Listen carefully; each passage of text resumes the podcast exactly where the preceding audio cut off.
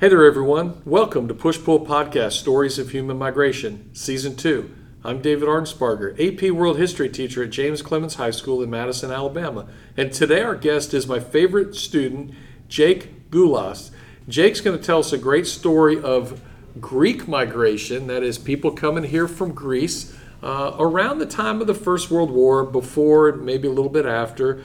Um, and this is great because, as far as I know, I can't remember any other stories of Greek migration, uh, either in season two or season one. So, Jake, I'm pretty excited to hear this story. Welcome to the podcast.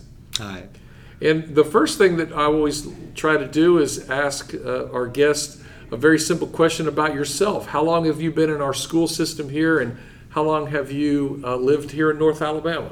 Uh, I moved here... Uh... in sixth grade, and I moved from Florida. Okay, and so you've been in our school system since you moved here? Yes. All right, very good, Jake. Well, tell us about um, your ancestor and this, the general concept of Greek migration.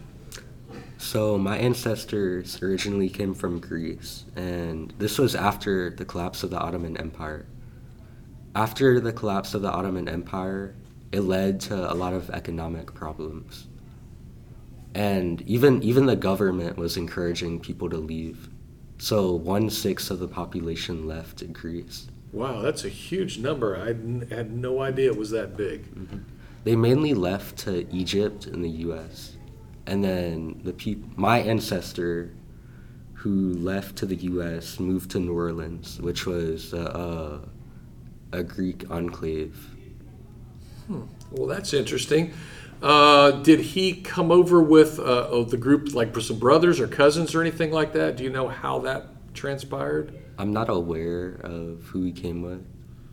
But the, the whole concept of a Greek enclave in New Orleans, is is that something you found in your studies? Yes. Okay. Yeah, that, that, that's interesting because uh, we see this in in various locations around our country where people will sort of gather when they're from Uh, from a, a country like that. That's pretty interesting. What else? Um,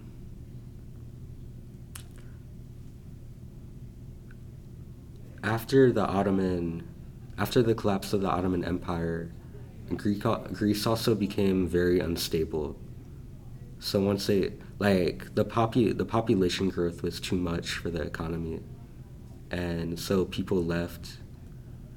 At the time, the U S had lots of jobs available, which also was another pull factor. Yeah, sure. Yeah, uh, and uh, you you mentioned some of the push factors too, uh, of, you know, kind of instability and poverty. But one I haven't heard before is what you mentioned with the concept of the Greek government telling people, "Hey, why don't you just leave?" um, it, th- that's not one that we usually hear about. You know, sometimes a government might be repressive or. Um, you know, try to deny somebody, you know, basic what you and I would consider as rights, but um, just telling people, hey, you know, maybe you should leave. It's kind of interesting. Um, and then, as you mentioned, just the, the pull effect of, of jobs here in our country. Because, and you talk about uh, after the collapse, Ottoman Empire collapsed at the end of World War One, but, you know, ballpark nineteen ninety. Yeah, so we know from our study of history, the nineteen twenties was a time of expansion and growth in, in our country. Um, so, yeah, that, that makes perfect sense. Uh, do you have any idea about numbers of Greek migrants or anything like that? I believe it was around eight million. Okay, that left Greece, probably. Yeah, yes. That left Greece.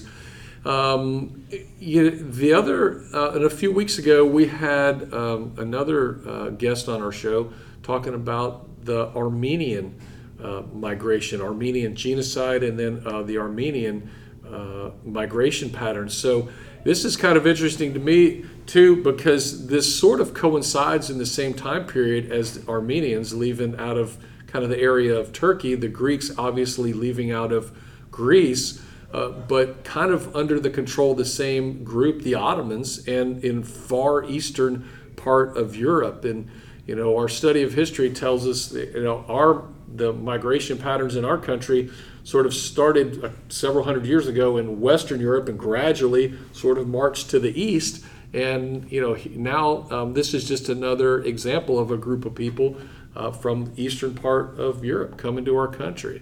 So Um, pretty cool, pretty interesting. What else? Um, I believe that's it. Okay. Um, yeah, that's uh, that's a that's a great story of, of your family and and this the concept of Greek migration. Who did you get your information from? Uh, my dad. Your dad. So you, your dad sit down and talk about it. Yes. Okay. How did that conversation go? Uh, at first, he didn't know a lot about it, but eventually we went on uh, we went on ancestry dot com and we looked up a bunch of stuff. Very good. And it, it was very interesting to like research. Yeah. Is that something you think you'll continue to do? Find more information about your about your yeah, people? Yeah, I think I'll continue to look at stuff because it's just interesting to find out about. Mm-hmm.